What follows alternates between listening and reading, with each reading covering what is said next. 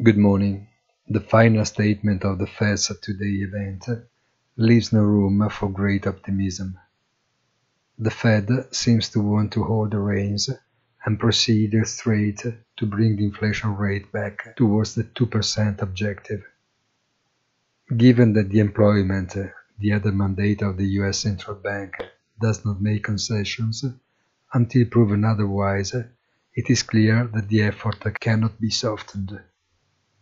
There is a war that does not help, and barely two weeks before the midterm elections that could put the Biden administration in serious difficulty. Without forgetting that the situation between the Sea of Japan and the East China Sea is also heating up. On Wall Street, there is yet another change of course, without any surprise for those who have some market experience.